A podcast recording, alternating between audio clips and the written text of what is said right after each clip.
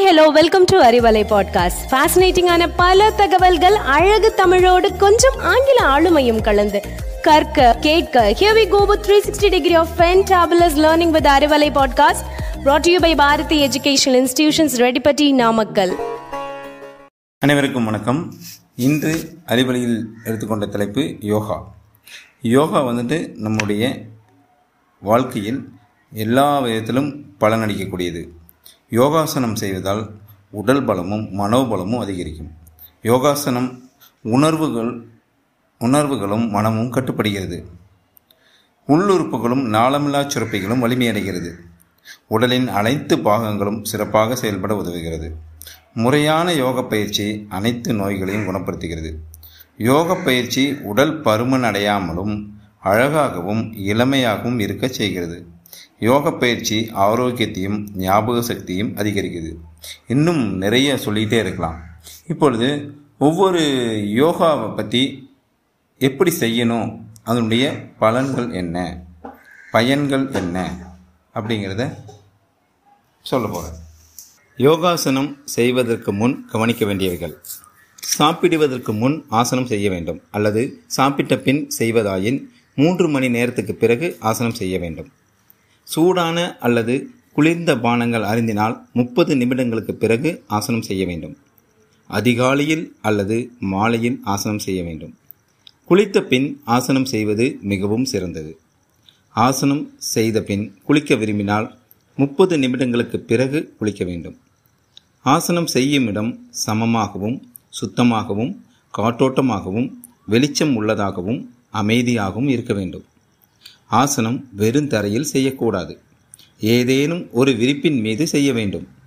சுத்தமான வசதியான உள்ளாடையும் தளர்வான வெளியாடையும் அணியவும். காலை கடன்கள் முடித்த பிறகு ஆசனம் செய்ய வேண்டும்.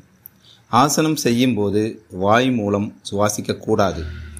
யோகா பயிற்சி செய்த இருபது நிமிடங்களுக்கு பிறகு சாப்பிடலாம். யோகாசனம் எப்பொழுது செய்யக்கூடாது? நீண்ட தூர பயணம், கடின உழைப்பு, எண்ணெய் குளியல் செய்த நாட்களில் ஆசனம் செய்யக்கூடாது. யோகாசனமும் உடற்பயிற்சியும் ஒரே சமயத்தில் செய்யக்கூடாது. பெண்கள் மாதவிடாய் காலங்களிலும் கருவுற்ற காலங்களிலும் ஆசனம் செய்யக்கூடாது. நோயுற்ற காலங்களிலும் யோகாசனம் செய்யக்கூடாது. எட்டு வயதிற்கு குறைந்த குழந்தைகள் ஆசனம் செய்யக்கூடாது. கண்ணாடி அணிந்து கொண்டு ஆசனம் செய்யக்கூடாது. யோகாசனம் செய்வதால் உண்டாகும் நன்மைகள். யோகாசனம் செய்வதால் உடல் பலமும் மனோபலமும் அதிகரிக்கிறது. யோகாசனம் செய்வதால் உணர்வுகளும் மனமும் கட்டுப்படுகிறது. யோகாசனம் செய்வதால் உள்ளுறுப்புகளும் நாளமிலா சுரப்பிகளும் வலிமையடைகிறது. உடலின் அனைத்து பாகங்களும் சிறப்பாக செயல்பட உதவுகிறது. முறையான யோக பயிற்சி அனைத்து நோய்களையும் குணப்படுத்துகிறது. யோக பயிற்சி உடல் பருமன் அடையாமலும் அழகாகவும் இளமையாகவும் இருக்க உதவுகிறது. யோகா பயிற்சி ஆரோக்கியத்தையும் ஞாபக சக்தியும் அதிகரிக்க செய்கிறது. இதுவரைக்கும் நன்மைகள், எப்படி செய்யலாம், எப்படி செய்யக்கூடாது எல்லாம் பார்த்தோம்.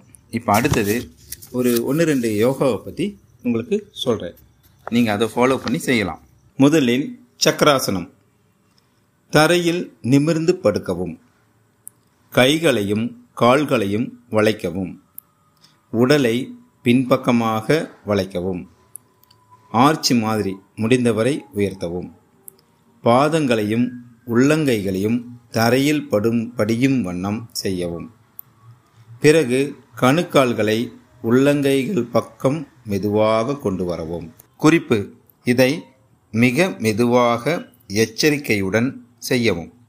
இதை பிறை ஆசனத்திலிருந்தும் செய்யலாம். ஒரு முறைக்கு முப்பது வினாடி வீதம் இரண்டு அல்லது மூன்று முறை செய்யவும். பயன்கள்: இளமையாக இருக்க உதவும். குரல் இனிமையாகவும் தெளிவாகவும் இருக்கச் செய்யும். ஜீரண சக்தியை அதிகரிக்கும்.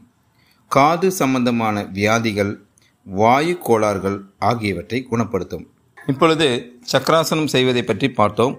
இதை நீங்கள் முறையாக செய்து வரவும்.